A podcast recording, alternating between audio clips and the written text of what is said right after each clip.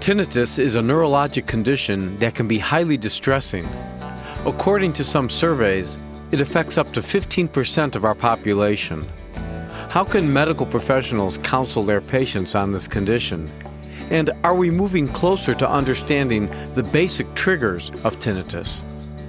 You are listening to ReachMD XM157, the channel for medical professionals. Welcome to the Clinicians Roundtable. I am your host, Dr. Mark Nolan Hill, professor of surgery and practicing general surgeon. Our guest today is Dr. Richard Salvi, professor in the Department of Communicative Disorders and Sciences and director of the Center for Hearing and Deafness at the State University of New York at Buffalo School of Medicine. Dr. Salvi is an internationally respected expert on tinnitus. Welcome, Dr. Salvi. It's a pleasure to be here and speaking with you on a topic that's very timely and uh, important one. We are discussing the mechanisms of tinnitus and its impact on the daily lives of our patients. Dr. Salvi, would you review for us what exactly is tinnitus? Well, tinnitus is a condition that for most people involves the perception of a phantom sound. You hear a ringing, rushing, whooshing, sometimes uh, sensation in the absence of any external stimulus. Sometimes these phantom sounds can take on a more unusual characteristic. They can sound like crickets or bacon frying in a pan, and they can be quite annoying and loud and disturbing for individuals. Does this happen all the time? Many of us experience tinnitus transiently. If we uh, listen to a loud sound, let's say a firecracker goes off, or you pound a nail, you might hear this ringing. It might last for maybe 10 or 15 seconds, but then it goes away. But for some individuals, especially those that have had hearing loss, either from age related hearing loss or uh, severe noise induced hearing loss or even congenital hearing losses, the tinnitus can be there 100% of the time and it can be very intense and disturbing and follows you around 24 hours a day, all your waking hours. So it really can be quite debilitating for some individuals. Now, when they are listening to speech or music or whatever, do they still hear the tinnitus? Yes, they can. This varies a little bit from individual to individual. Sometimes individuals, if there's a little bit of background noise in the room, let's say a fan or an air conditioner, that's sufficient to basically cover up or mask the tinnitus. For other individuals, however, it's loud enough that the tinnitus can interfere with the detection of speech or listening to sounds in the environment. Part of, I think, the interference comes about from what your brain decides to attend to. If it decides to attend to the tinnitus, then that basically is the dominant perception in your brain. If you can sort of direct your attention away from the tinnitus, then you can sort of focus on sounds in the environment that you're interested in listening to. Why do people get this? It's not fully known, but tinnitus is often associated with hearing loss.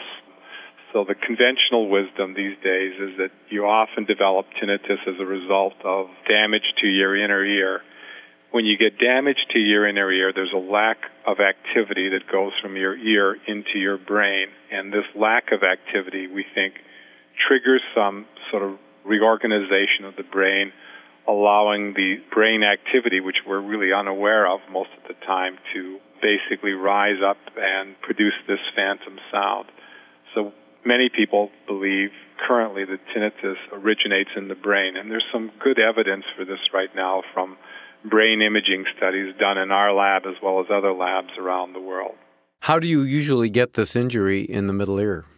It's actually not in the middle ear. Typically, the injury comes to the inner ear your sense of hearing begins when a group of receptors in your ear called sensory hair cells basically convert the sound into neural activity. You can think of these hair cells as much like a microphone that picks up sound. Once these hair cells convert the sound into neural activity, they then transfer it from the auditory nerve into the auditory brain. And as a consequence of aging, aging will lead to degeneration of the sensory hair cells, you get rid of the microphones that pick up the sound, and you no longer are sending information into the brain. The same thing would happen with noise induced hearing loss.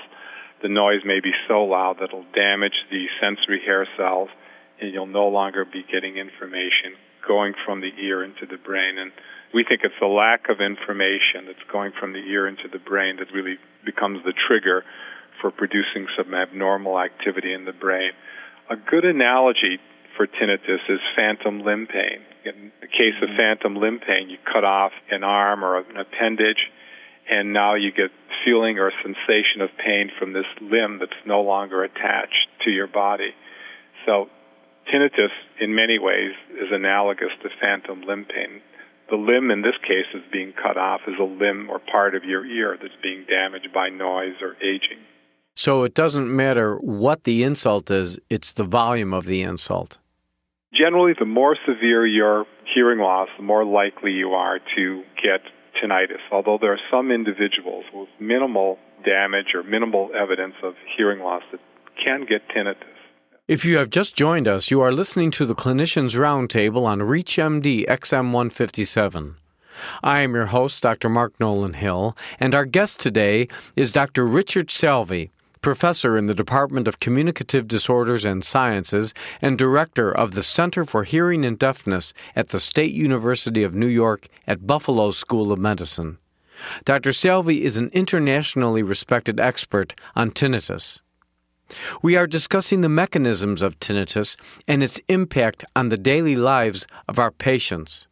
Dr. Salvi, describe what the patients actually hear.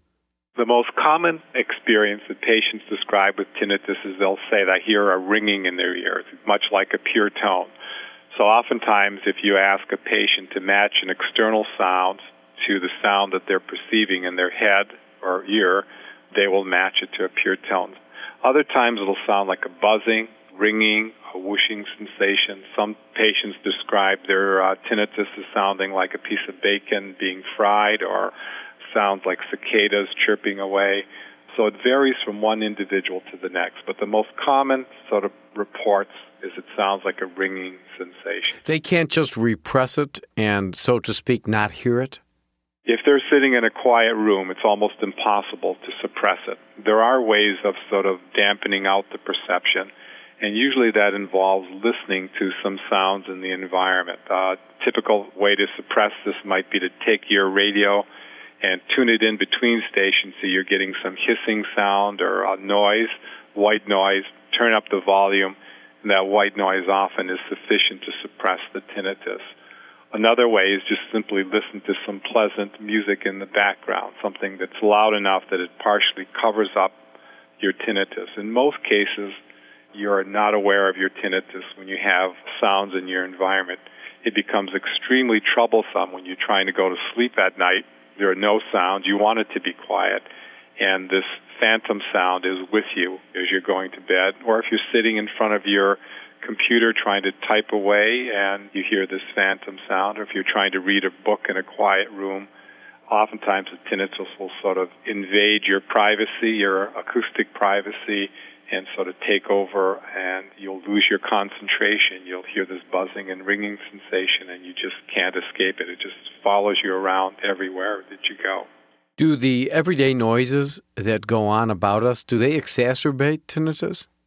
Generally not. Generally, they tend to suppress the tinnitus.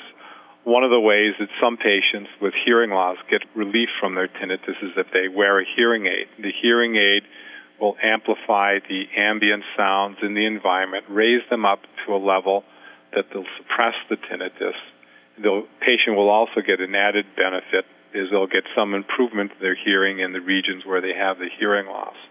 So the hearing aid is designed mainly to amplify the sounds in the region of hearing loss. You hear better. It'll amplify some of the ambient noise in the environment, and that'll suppress the tinnitus.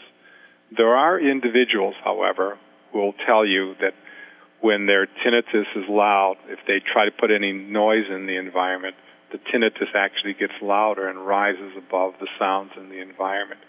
So for these individuals, tinnitus is extremely troubling because normally they cannot get any benefit from masking or from any ambient sounds in the room. So this becomes extremely troubling for some individuals. Are there any diseases that cause tinnitus? Anything that causes hearing loss tends to cause tinnitus. For example, One of the balance disorders is Meniere's disease. Patients complain of dizziness and balance problems.